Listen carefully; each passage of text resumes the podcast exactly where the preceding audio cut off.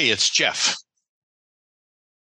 Imagine a world where each of us finds our own unique and sacred purpose, and where we also find a deep sense of belonging within our bodies, with each other, and in relation to this magnificent planet that we call home.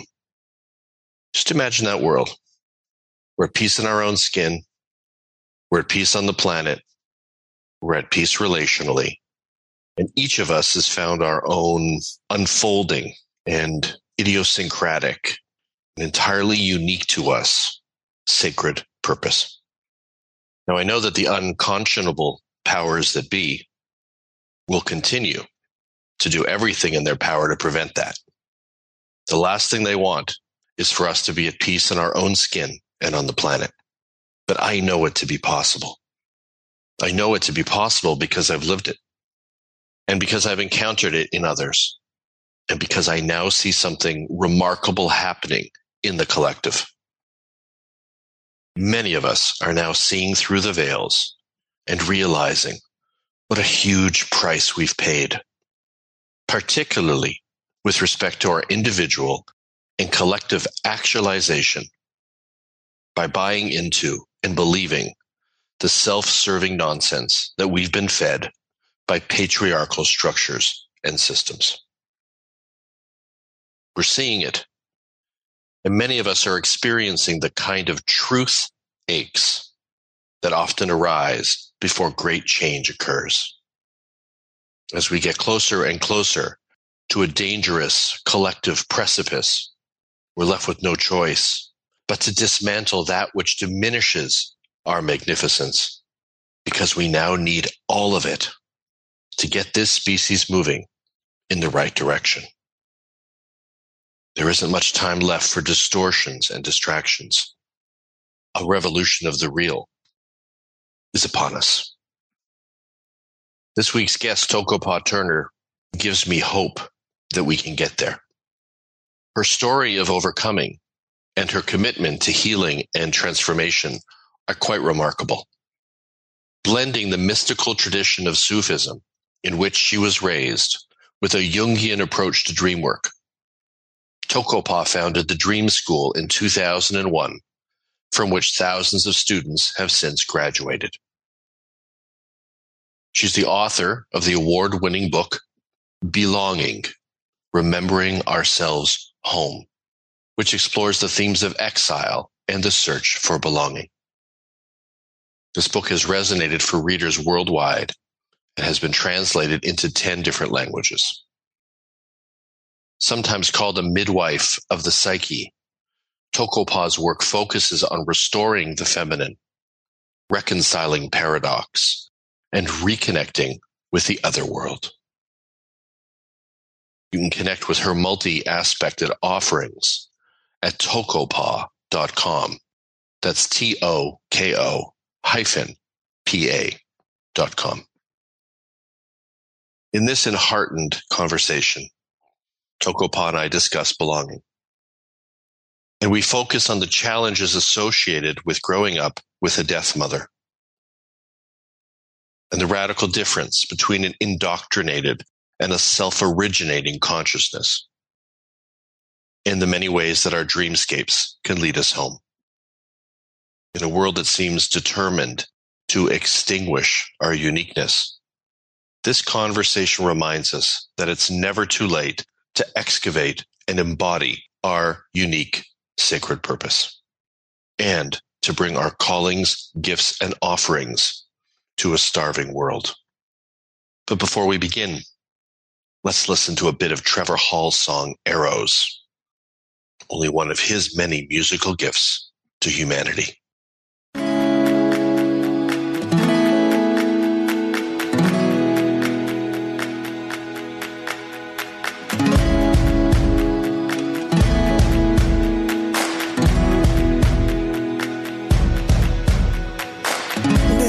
Journey's got me bleeding, a certain kind of feeling. Ah, but I can never leave it. Good God, I know I need it. Ah,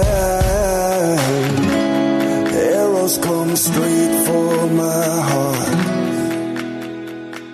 Welcome, Tokopa. It's good to be with you. Good to be with you, Jeff. Thanks for having me and congratulations on the new podcast. Yeah, thank you. I'm getting into it. I'm getting the world needs more like Jeff Brown in the flesh, voice flesh. Thank you. I have your book Belonging, which I'm deeply, deeply, and genuinely enjoying.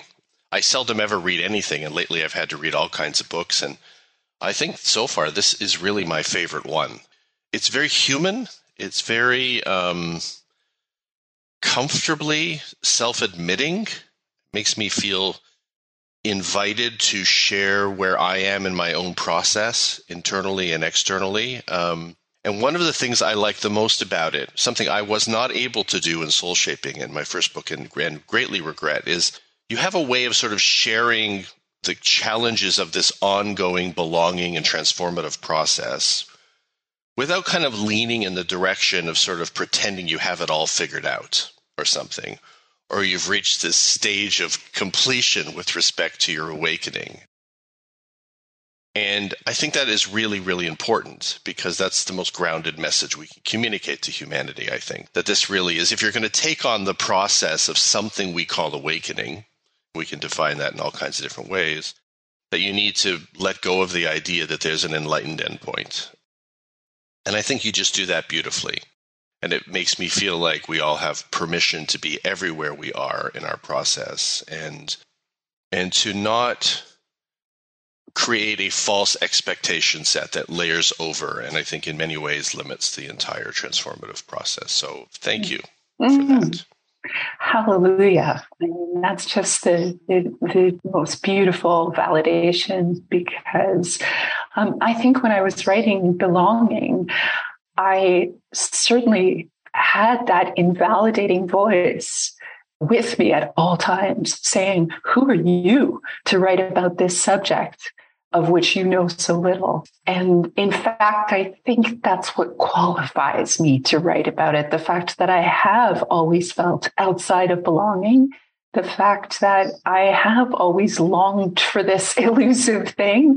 And I really just wanted to undertake to bring some of those deep questions out into the open for myself.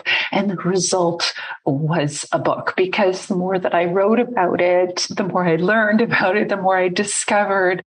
Um, and, uh, and so it really came out of that from the inside out kind of writing. So I really am happy to hear that that came across, but also that it created a sense of permission to be, like you so beautifully said, let us all be where exactly we are at at any point. Mm-hmm.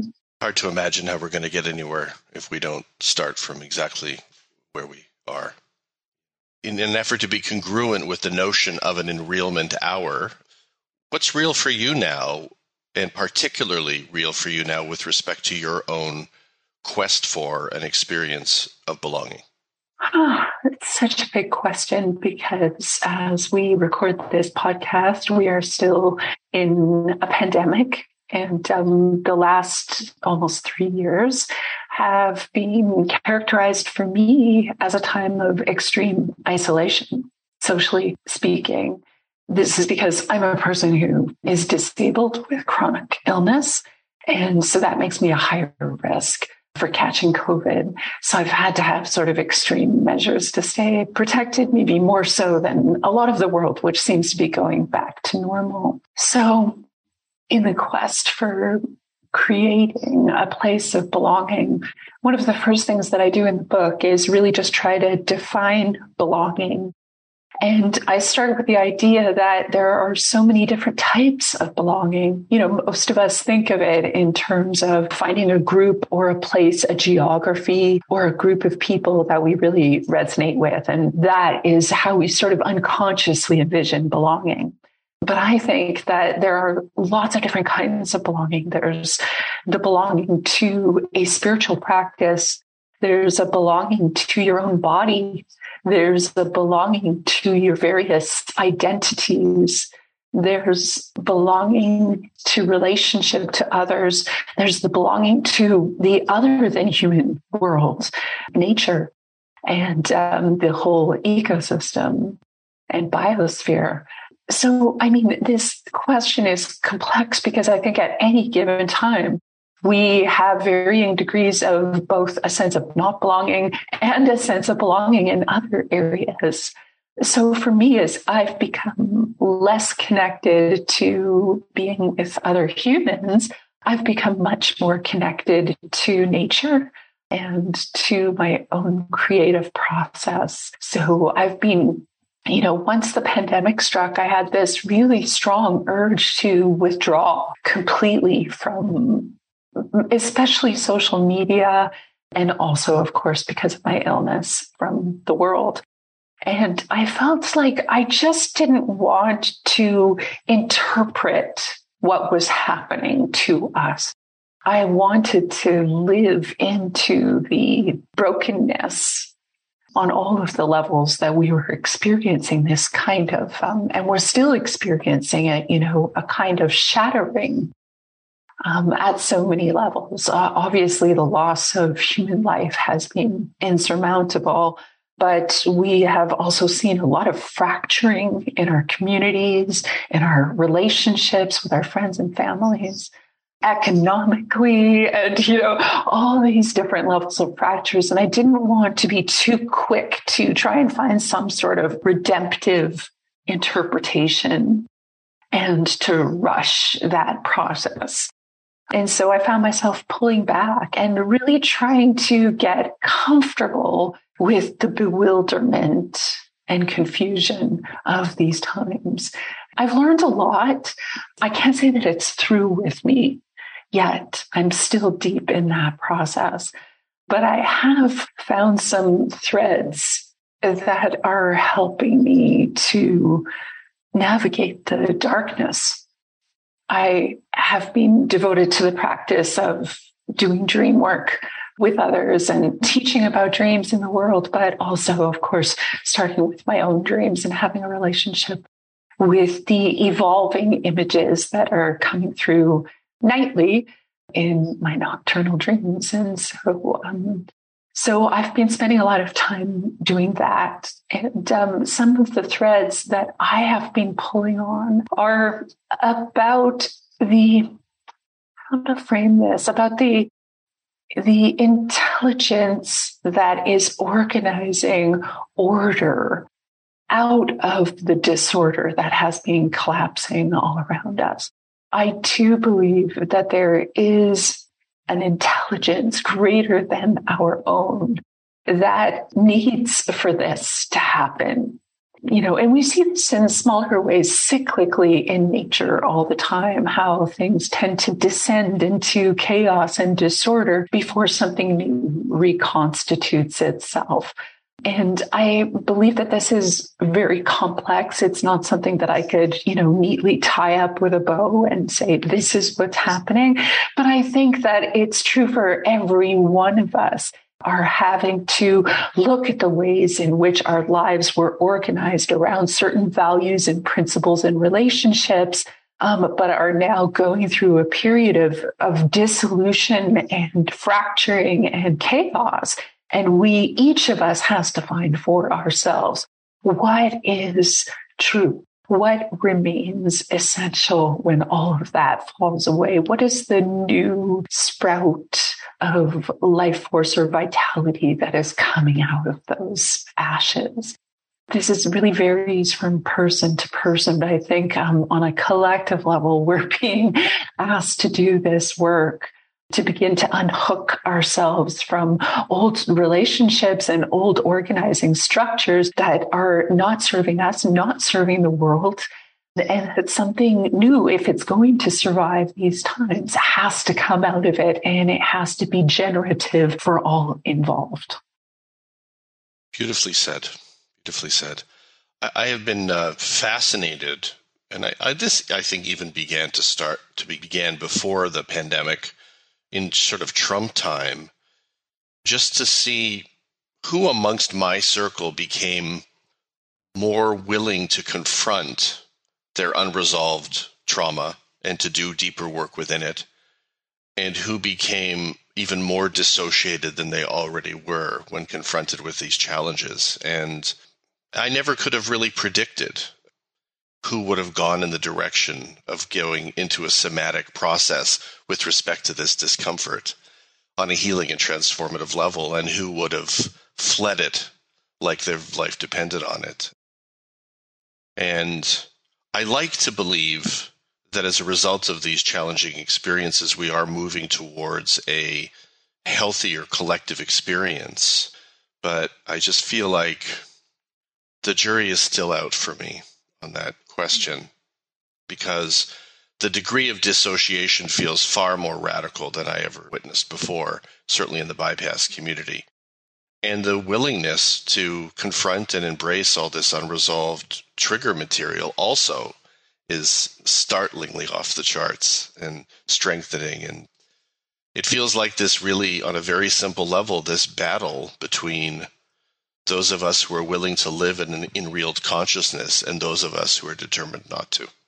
Well, and then the irony of the bypass community, as you called it, um, is that they believe that they are you know the awakened ones um, so that makes it especially hard to find a place where we can meet and um, but i hear you but but i also feel like isn't it isn't it embittering to the self to not hold on to some sort of belief in the transcendent nature of consciousness you know like if I were to just give in to the idea that all hope is lost and, and that this is it, then I might not be able to contribute anything beautiful to the world. And I, I feel like I live with that question is the paradox of like, how do I stay in love while also accepting the decline and collapse of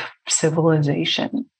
and beyond civilization and, and also right into the other than human world as well. How do I how do I hold both of those things? But it seems necessary to be able to hold both.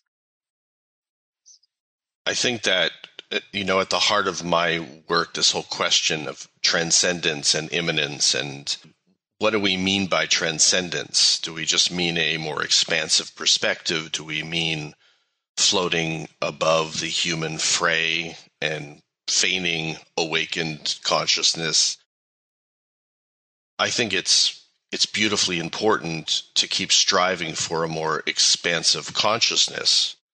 But I think that the key now is for us to get access to that from deep within the body itself. And I think that the bypass community's orientation primarily has been about jumping out of the human experience, bashing the self, the story, the feelings, illness, all of it, the quest for something that feels less painful, and calling that awakening or realization or mastery of consciousness. And ultimately, it doesn't serve anybody because while the world is burning, people are just pondering their transcendent navel. So, I, my hope is that in the heart of all of this, what happens is it drops us down deeper into a re-embodiment process. And from that experience of re-embodiment, we connect more truly and deeply to the natural world. And we begin to inquire into what an expansive consciousness is from right in the heart of our kishkas, rather than through the transcending of them. So I want to go back to belonging because last night I was reading through it and this question of belonging within my own body as a starting point. I related a lot to your your challenges with your family in early life. I too had what you call so brilliantly, and it, it, it just lit me up to read this. You talk about the death mother. And I'm just going to read a, a definition from page 34 of your book. The death mother is a term for this energy or archetype that resents, abandons, and even wants to destroy her child. As the death mother's target, the child eventually develops the conviction that she is living in a dangerous world and that her life is at risk, which in fact it is. But long after leaving the family home, the child is haunted by the death mother who campaigns against her from the inside out. I read the term death mother. I've never heard this term before. And I, of course, remembered my death mother and remembered my whole process. It helped me to contextualize my whole process of belonging in my 20s, in particular, and therapeutically in my 20s, where I was trying to get as far away from the world as humanly possible in order to figure out a way to belong inside of my own body and to feel as though I have a right to be here and that what I'm experiencing on a, even on a basic sensation level within my body is something that belongs to me and something that I'm worthy of. And I was reflecting, went for a walk this morning, and I was reflecting on this idea that, you know, I think a lot more of us had a death mother than any of us have really realized. And that so many of us, as a result, are stuck on a very basic level before we talk about true relational belonging with this feeling that we simply don't have a right to be here and don't have a right to be happy here and don't have a right to be joyous here because we did not internalize the message that our mother wanted that for us. Um, I just wonder if you could speak a little bit more about your experience, if you're comfortable with the death mother, and where you see that living itself out in the collective. Yeah, well, I'm glad you went right for the death mother. I, I, sometimes people get to chapter three and then they need to take a long break from the book. But I felt like if I was going to authentically write about my own relationship to belonging, that I had to tell some of my story. And it was probably the hardest chapter to write in the book because I wanted it to be compassionate as well because I think the thing about the archetype of the death mother is that it comes from somewhere. And it's important that we trace its story of origin because we give very little support to women raising babies in modern culture. And when you have no support, when all of your whether it's financial support or emotional support or community support, when all of those things are taken away from you, your resources are so limited that you develop a kind of a, a, scarcity mindset which wants to take from others where it can get it. And so so this can result in, in jealousy and depriving from others and take, trying to take other people down. And so there's there, you know, I think one of the, you know, it was so telling what you were saying that you had never come across this term and nobody talks about this, which is why I thought it was really important to sort of broach the subject because we have this collective idea of mothering, which is just this archetype of the good mother, the compassionate mother, the endlessly nurturing and loving mother. And it's the only aspect of the archetype that is allowed in collective acceptability. And so anybody who has had a different experience maybe was in a relationship with a mother who was abusive towards them or neglectful towards them or hurtful, then we can feel as if we don't know our own minds. We can't trust our own experiences because we don't see it modeled or explained anywhere in the outside world. Um, but I do think it's much more common than anybody talks about. And it's one of the things that so many people have brought back to me after reading the book was a kind of deep feeling seen um, when talking about the death mother, because we do, of course, internalize that death impulse. We could call it that. We just stop ourselves at in our tracks at any creative impulse, at any relational impulse, at um, using our voice in a public way, at trusting what we know to be true at these very intimate levels. We are killing off the creativity and contributions that we have to give to the world as a result of that nurturing side of the mother not being modeled for us. So you can imagine what that looks like on a collective scale. It's like never enough, never enough, always having to. I mean, the economy is a good example, you know, just like growth for growth's sake, even if that growth means killing everything in its path. So I think the work of healing from the death mother is very, very personal and arduous. You know, it can take really a lifetime to begin to rebuild that foundation of loving oneself, of giving oneself the permission to be in this body, to be in the world, to be in a room, to, to have a disagreement, to have something beautiful to offer, and so on and so forth. But we need that more than anything because so long as we are following the over culture's path for us and not cutting our own path, then we're just creating, we're, we're sort of metastasizing this very cancerous and bottomless hungry mouth which never gets filled. And, and, you know, we're speaking about this a bit abstractly, but I think each of us knows this in ourselves. Like how, you know, when is enough enough?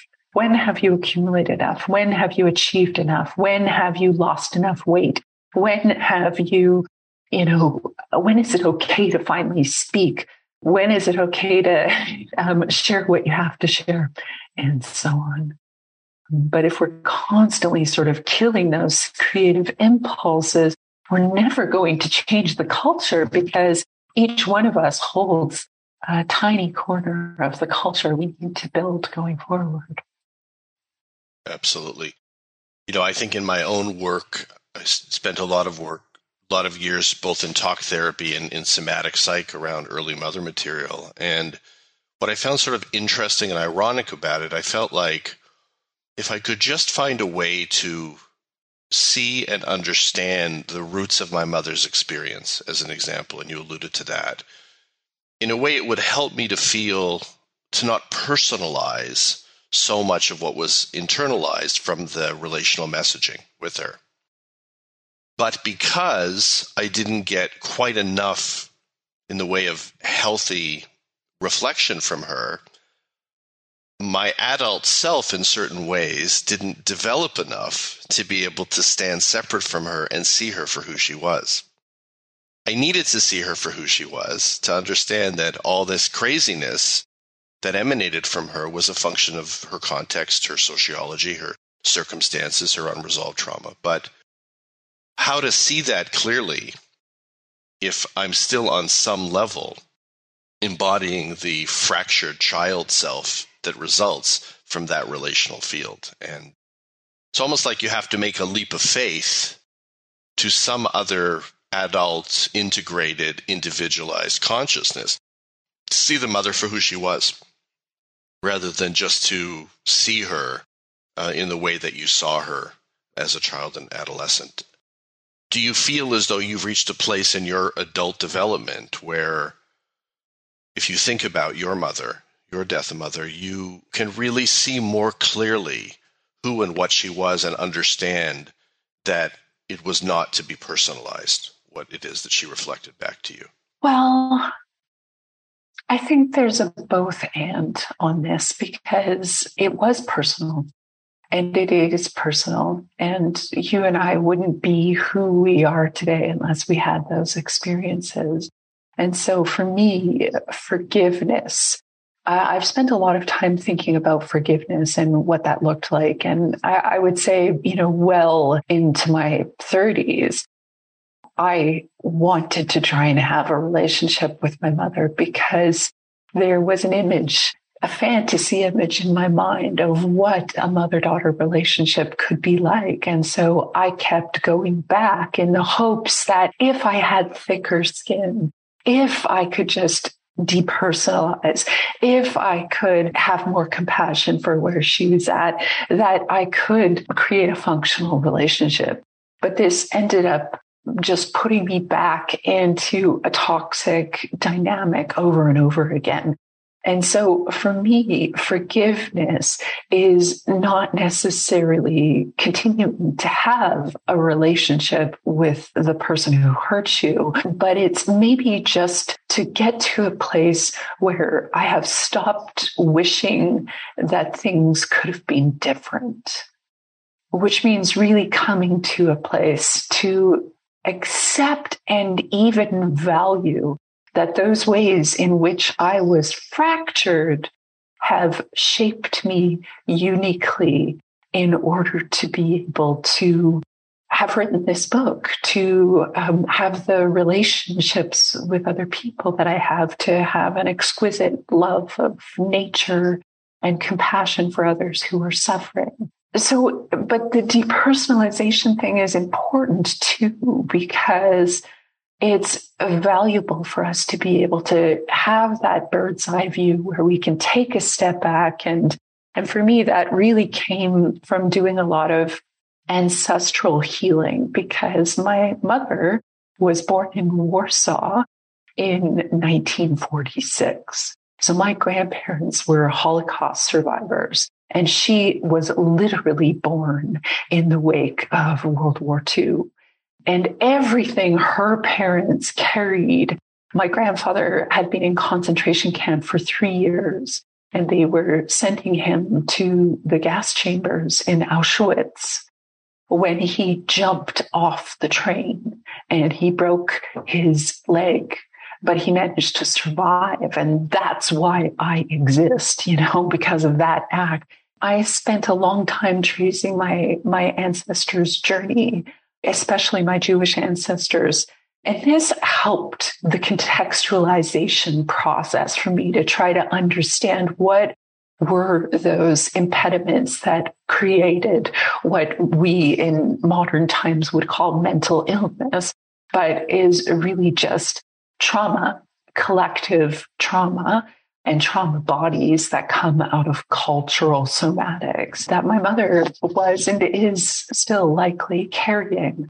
And, and even deeper than that, you know, looking, one of the things I do in that chapter is um, I draw a lot on the research of Daniela Sieff, who is an evolutionary psychologist. She's really interested in what are the origins of infanticide and why at certain times in certain places would uh, mothers actually kill their children. And that helped too, because it really helped me understand what drives a person to have that impulse to to kill. And it mostly comes out this out of this desperate need to just survive on the extremely limited resources one has.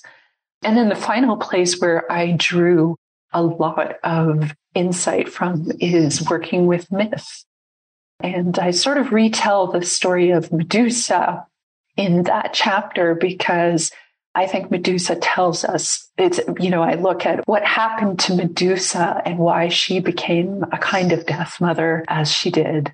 She is that archetype of one look and your whole body turns to stone which is a, a, sort of reenactment of what you might experience psychologically of that sort of frozenness or paralysis or creative death that happens. It really, and, or even dissociation. We become quite stony and, and cold as a result of that developmental dynamic. So I became really interested in, in what happened to Medusa before she became Medusa so just drawing on those three different paths have really helped me to, yes, get to a place where I do think I understand um, why my mother was and is the way that she is. But I also have chosen to consciously estrange from that relationship because I am too sensitive and too open hearted to be in a relationship where somebody is going to be abusive towards me. I'm not that thick skinned person I think I always wished uh, that I could become. And um, I, I failed miserably at becoming that. So I'm just embracing my sensitive nature and have just chosen not to be in that relationship. And since since making that choice um, in the last 20 years or so, my life has become a lot better. And in some ways, it still remains quite painful because I don't have that family unit that um, that other people do have, and so I have to derive deep connection from my extended family. So many people who've had a death mother or who have a death mother, uh, many don't survive in this life many become very neutralized or very generic or very oriented towards people pleasing, probably in an effort to finally gain somebody's approval. It seems to me that you're one of the people, and I, I applaud you for your sensitivity, which I recognize to be indistinguishable from your brilliance, I think. What is it about you that allowed you to become this very individuated, very I think Jean Houston maybe used the term polyphrenic, like a multi aspected soul, deeply inquiring, uh, self originating, which I think is really the only thing that will save us in this world, really. How did you manage to to become this being Toko-pa, um, having had a death mother? essentially what I'm asking for those people who may be listening who've had or who have a death mother and want to find a way to actualize their possibilities, find their sacred purpose, however we language it. Mm-hmm. You know, what are some of the steps that one can take to get there?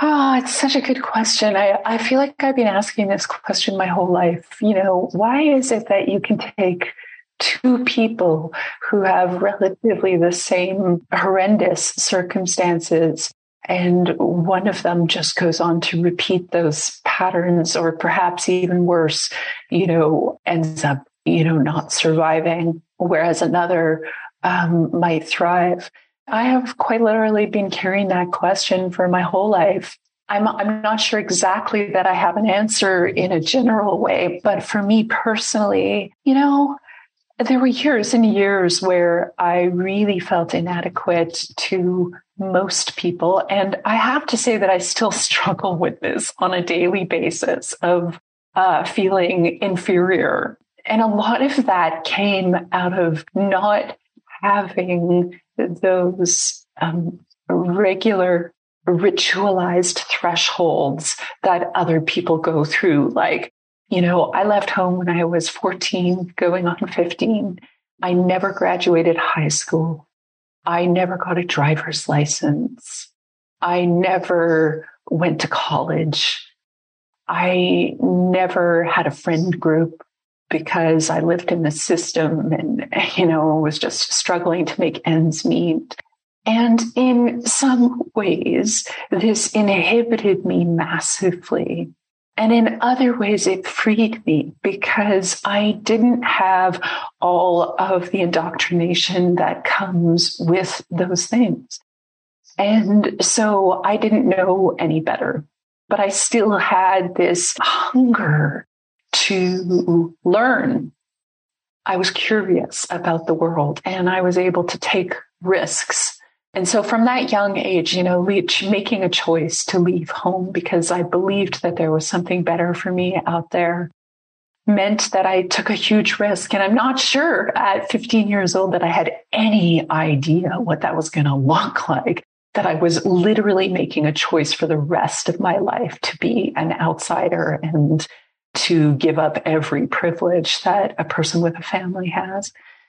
But as a result, I became, I would say, quite intimate with the forces of nature moving through the world. I really feel as if I was raised by my dreams.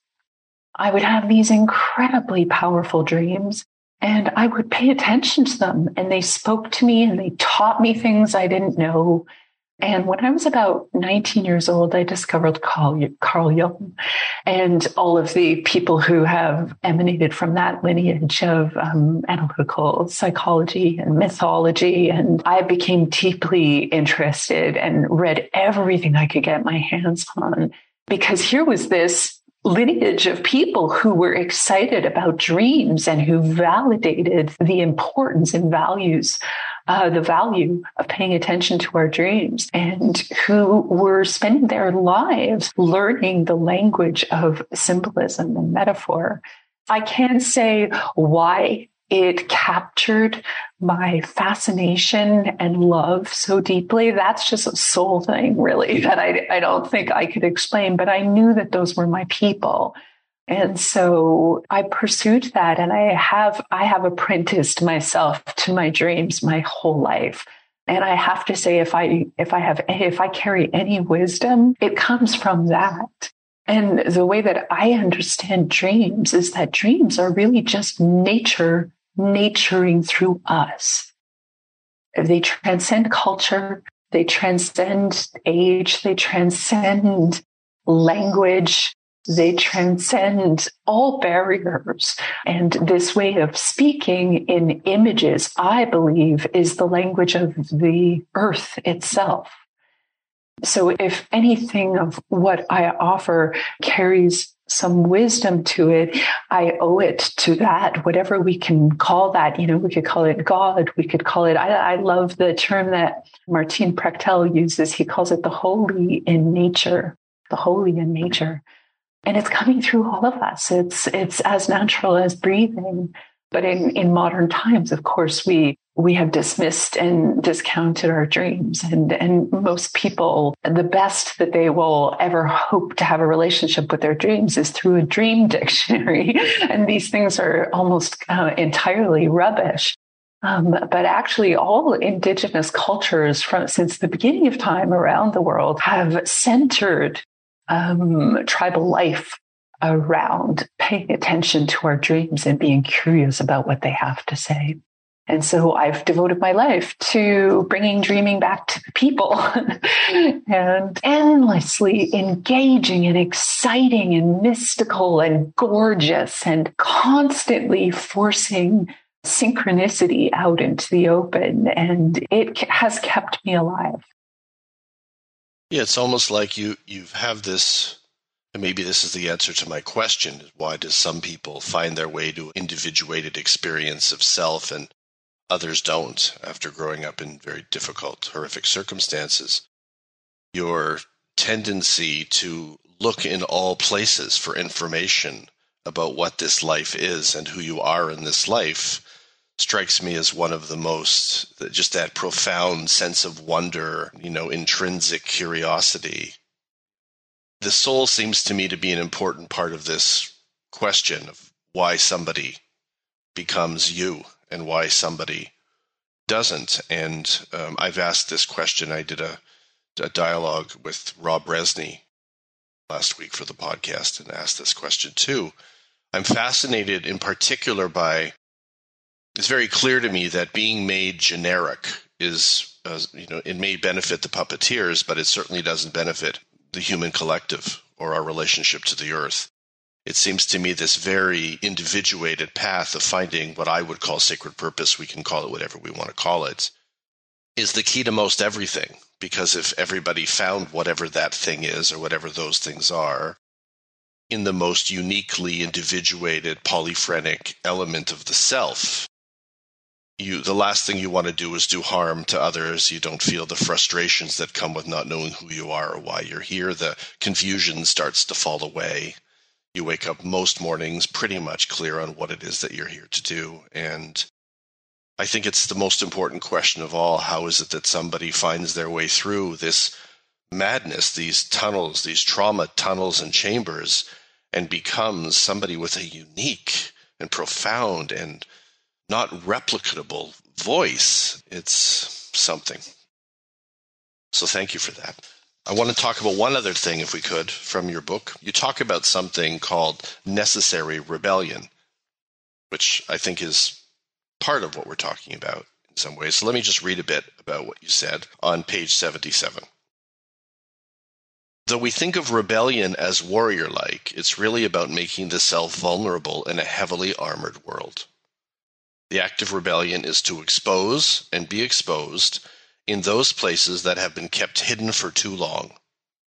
Because the rebel chooses to speak up with her voice or her action against tradition, she risks her life and the security of false belonging for the chance at being truly alive. In so doing, she incites aliveness in others. A little bit more. The willingness to rebel from the expected norms, roles, and silent contracts of establishment comes out of knowing that one cannot afford to build resentment. I just love this. Resentment, which comes from the decision to go against one's truth, embitters the self. It somatizes in the body and takes on the burden of pain as if it was ours, were ours alone. The whistleblower, on the other hand, reveals a shared complicity. It says, I expect more from myself and from you. And in that stance, the pain becomes, in a sense, communal. The dissenting voice speaks for the voiceless. And in some ironic plot twist, it is in the revolt against outdated belonging that real solidarity can be born. Your willingness to speak the truth about something that disagrees with you is what allows for the undamming of communication, giving all involved a fertile place to grow and the chance to build a real or an enrealed village. Close quote. And I, I think this, this strikes me as important with respect to the question of how somebody becomes individuated and actualizes and excavates all these profound callings, gifts, and offerings that live inside of them, has to have a willingness to what I would call self originate or rebel against notions of meaning, purpose, and value that don't resonate with their lived experience. Can you say a little bit more about this notion of necessary rebellion? Mm, yeah. There are two there are two perspectives. One is the outer perspective, and the other is the inner perspective. And we don't really, I think, have the ability to disagree with an outer situation or perspective unless we have generated that originality within. And I love the word originality because it has the root origin in it. Originality for me is really about trying to dip into that well within and to find out what really is true for us. But we can't really do that until we've gone through a period of exile of our own. And um, so it's a sort of initiatory process. And I, I, talk about this in the book. I call it um, initiations by exile. And most of us have one or two of these moments, big pivotal moments in our lives when we can relate to having to make a big break from a group or an established place or a relationship or a career where we had to split because that place revealed itself as a place of false belonging, which is a term that John O'Donohue, the poet, the Irish poet John O'Donohue, came up with. Um, false belonging, and I sort of riff on it in in this book because false belonging is just this idea that you know you can get certain aspects of belonging in various places but there are also these silent contracts in place where it's maybe not spoken out loud but there are certain things agreements that we have in place which allow us to maintain our stature in that place of belonging that could look like, you know, it's okay to work here, but we don't want to hear about your feelings, or um, you're going to get interrupted in board meetings. Or it's okay for you to be seen with me, but just so long as you agree with my policies. Or, you know, there are all kinds of ways in which we can have a, a place of false belonging. It could even be an intimate relationship where it's okay for us to be in relationship but it's not okay for you to get angry or be sad or disagree with me. And we can maintain those places and false belonging for a certain period of time, but there usually comes a point where we can't tolerate it anymore, where the need to say what is true for us becomes stronger than the need to retain that place and belonging. And when that happens, and sometimes it happens by a gust of fate where we're suddenly cast out of an old place of belonging and we find ourselves in a period of exile.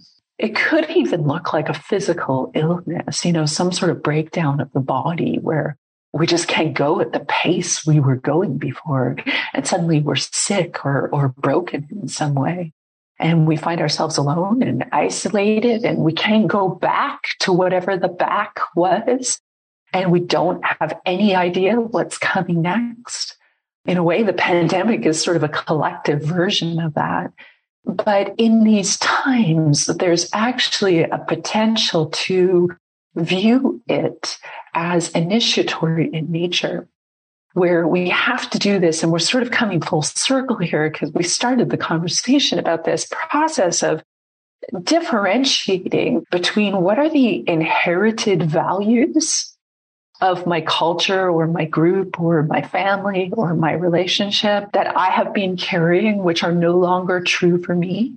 And what is underneath that? What is really essential for me? What do I truly believe in? What makes me feel alive and resonates with truth?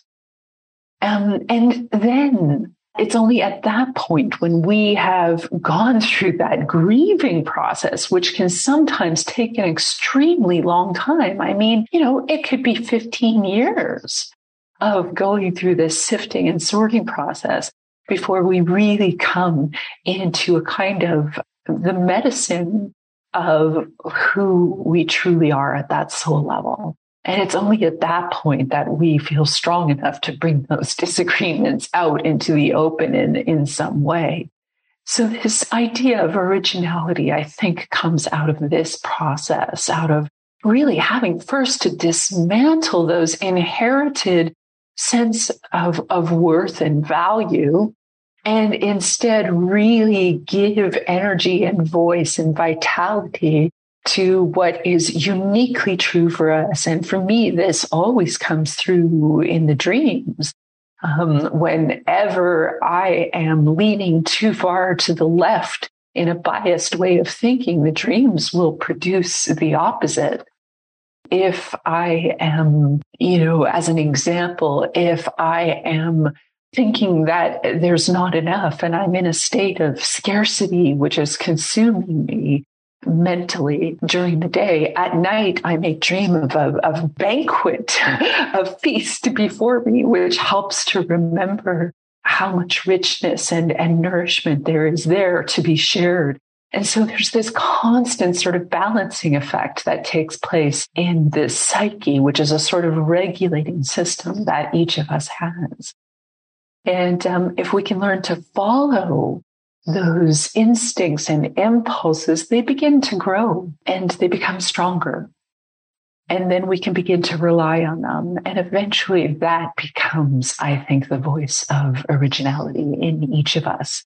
And I don't really believe in this idea that we have a single purpose on earth. In fact, I, I really think that's a, a, damaging idea for most people because they can spend a whole lifetime, you know, asking, what is my purpose? What is my purpose? But I think purposes is, really um, incredibly diverse and different day to day, year to year, era to era for each of us. And it's much more about what brings us alive, what gives us vitality in every single moment, in every conversation, in every interaction, in every day. And that I think becomes foundational over time. And then when you di- then it becomes much easier to disagree, doesn't it? You know, when you really come into your own truth, then you know you know what's right from wrong for you. And you're much less likely to fall into those traps of false belonging. And then belonging becomes something that you build from the inside out instead of searching for it as, as something that's outside of yourself that maybe one day you'll find that group of people. Instead, it becomes a, something that you cultivate over time as you grow that shelter around yourself that others can belong in. Beautiful. Yeah, I think that if you can find your ever unfolding sense of who you are and why you're here, that if you can belong to that, which is intrinsic to your unique incarnation, then there's more of a tendency to bring others that resonate with that and that reflect that back to you into your your world. I don't see that as a sort of a universal intentionality thing. I think you really do that from your humanness uh, in many ways. And I've experienced myself for a long time like a like a car on a highway that has an encoded directionality. And it does have some particular qualities, but it, it's more archetypal. It's like more moving in the direction of creation or more called in the direction of surrender in whatever form that comes in. And then there's a freeway sign that tells me what the next place to pull off to do is. And then I get back on this highway and there's something else waiting for me that's intrinsically encoded within me. Do you feel that as you've done so much work within the dream world, that that which the dream world is trying to reflect back to you about who you are and why you're here, let's say, it's become less necessary to look for it in your dreams because it's become more of just a part of your conscious reality. Mm. I think there are missions beyond the development of the self that become important as you get older. As you develop a kind of stability in your personhood, there becomes, um, there grows a greater generosity for casting your gaze outside of the development of self into the, the more than human world outside of the human drama, even.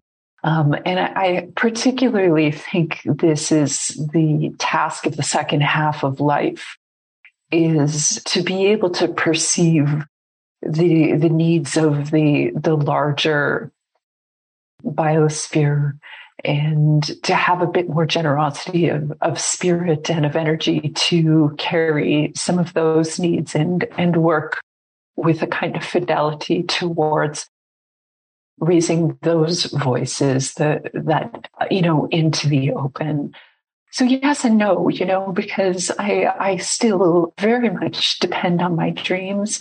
I'm constantly going wrong, you know, and um, and for me there isn't a state of arrival because we're just dynamic beings and just getting into a relationship into into a deeper relationship with that dynamism that flows under and through all of nature is a lifelong practice. You know, I, mean, I always think of the um, the Taoists and uh, how they devoted their lives to understanding the the intricacies of nature's dynamics and um, and did you know collectively quite a good job at at naming all of those things and combinations of things um, but uh, but I'm I have a long way to go, you know, and um, just getting comfortable with the fluctuations of and cyclical nature of life just seems to be an ongoing challenge. So I still pay very deep attention to my dreams and still really uh, depend on them to tell me when I'm putting a foot wrong and or where I could be going in a novel direction. And so, yeah, but I think the idea of self development has lost a lot of its um, interest for me at this point in my life because I'm I'm just much more concerned about the life that extends uh, beyond myself, if that makes sense.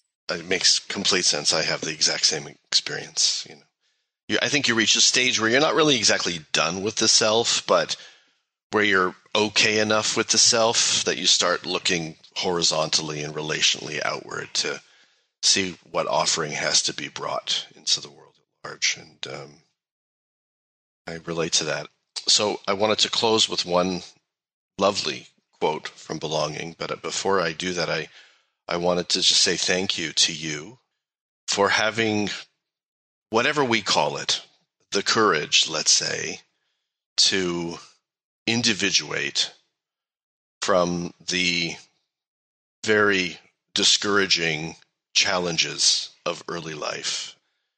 I remember when I saw you in Montreal on stage. I was never comfortable on stage. And I just looked at you and thought, as you were presenting, and thought, wow, this woman gives me hope that brilliance is possible in a world where it is so often so difficult to find it.